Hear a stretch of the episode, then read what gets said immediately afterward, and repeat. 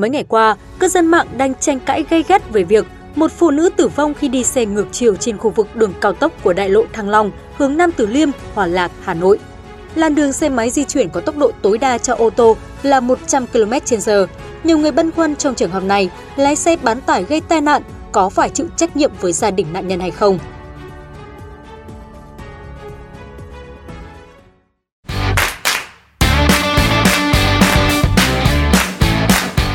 Cụ thể, tối ngày 8 tháng 5, xe ô tô bán tải lưu thông hướng Hà Nội, Hòa Lạc va chạm với xe máy lưu thông ngược chiều tại làn đường dành cho xe ô tô. Hậu quả, cô gái khoảng 20 tuổi đi xe máy tử vong tại chỗ.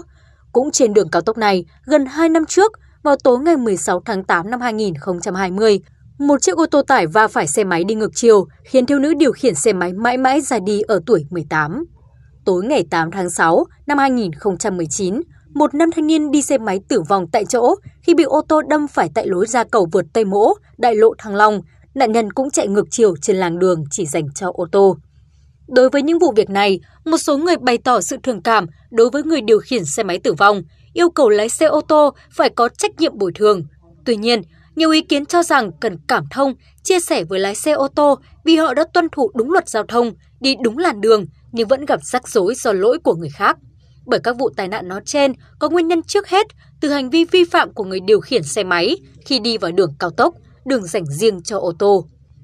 Nhìn nhận dưới góc độ pháp lý, thạc sĩ Hoàng Trọng Giáp, giám đốc công ty luật Hoàng Sa cho rằng trường hợp này cần làm rõ yếu tố lối dẫn tới hậu quả chết người thuộc về ai. Đây sẽ là căn cứ xác định trách nhiệm dân sự và hình sự của các chủ thể liên quan trong vụ việc. Tài xế phải có trách nhiệm quan sát, làm chủ tay lái, kiểm soát tốc độ và xử lý tình huống khi tham gia giao thông. Do đó, trong trường hợp họ làm chết người không phải do tình huống bất khả kháng gây ra, khó có căn cứ loại trừ trách nhiệm hình sự với các tài xế.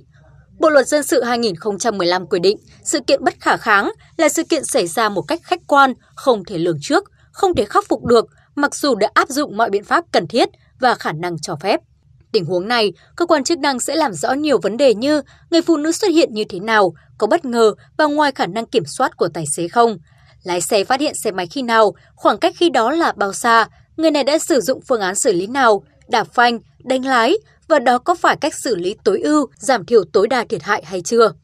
Trường hợp xác định đây là sự kiện bất khả kháng, tài xế sẽ được miễn trách nhiệm hình sự và cũng không phải chịu trách nhiệm bồi thường theo Bộ luật dân sự. Ngược lại, nếu xác định lái xe đã thiếu quan sát, không làm chủ tốc độ hoặc xử lý chủ quan dẫn tới hậu quả đáng tiếc, người này có thể bị xử lý về tội vi phạm quy định về tham gia giao thông đường bộ theo Điều 260 Bộ Luật Hình sự năm 2015. Khi đó, lái xe này phải bồi thường thiệt hại về vật chất, tinh thần cho nạn nhân và những tổ chức, cá nhân liên quan. Mức bồi thường do các bên thỏa thuận dựa trên quy định tại Bộ Luật Dân sự năm 2015.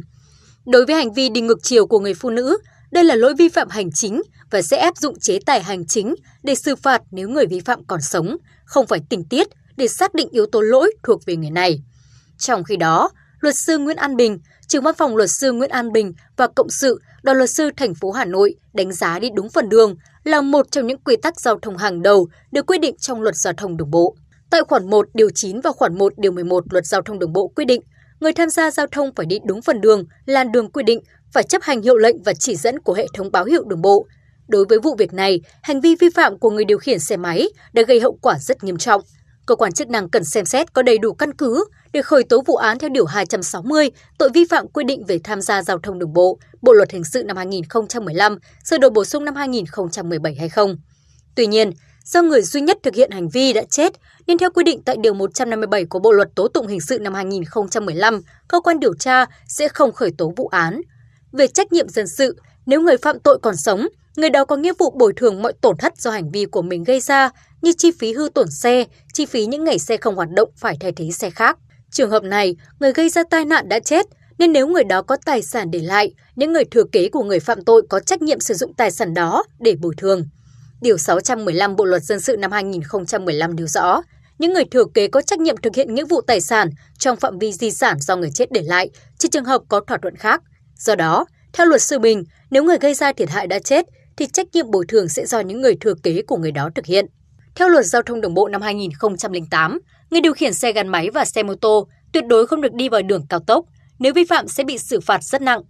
Cụ thể, theo Nghị định 100 năm 2019, Nghị định Chính phủ Quy định người điều khiển xe mô tô, xe gắn máy đi vào đường cao tốc, trừ xe phục vụ việc quản lý, bảo trì đường sẽ bị xử phạt 2 đến 3 triệu đồng và bị tước quyền sử dụng giấy phép lái xe từ 3 đến 5 tháng. Đặc biệt, nếu người điều khiển xe mô tô, xe gắn máy đi vào đường cao tốc mà gây tai nạn giao thông thì sẽ bị xử phạt từ 4 đến 5 triệu đồng và bị tước quyền sử dụng giấy phép lái xe từ 2 đến 4 tháng. Mức xử phạt đối với hành vi điều khiển xe mô tô, xe gắn máy đi ngược chiều trên đường cấm cũng tương đương mức xử phạt đối với hành vi đi vào đường cao tốc. Trong một số trường hợp, nếu gây hậu quả nghiêm trọng thì người điều khiển xe mô tô, xe gắn máy đi vào đường cao tốc còn có thể bị xử lý hình sự. Việc xe máy liều lĩnh đi vào đường cao tốc chính là hành vi đùa với tử thần, không chỉ gây nguy hiểm cho chính mình mà còn cho người điều khiển phương tiện khác đang lưu thông trên đường. Cảm ơn các bạn đã theo dõi bản tin ngày hôm nay. Còn bây giờ bản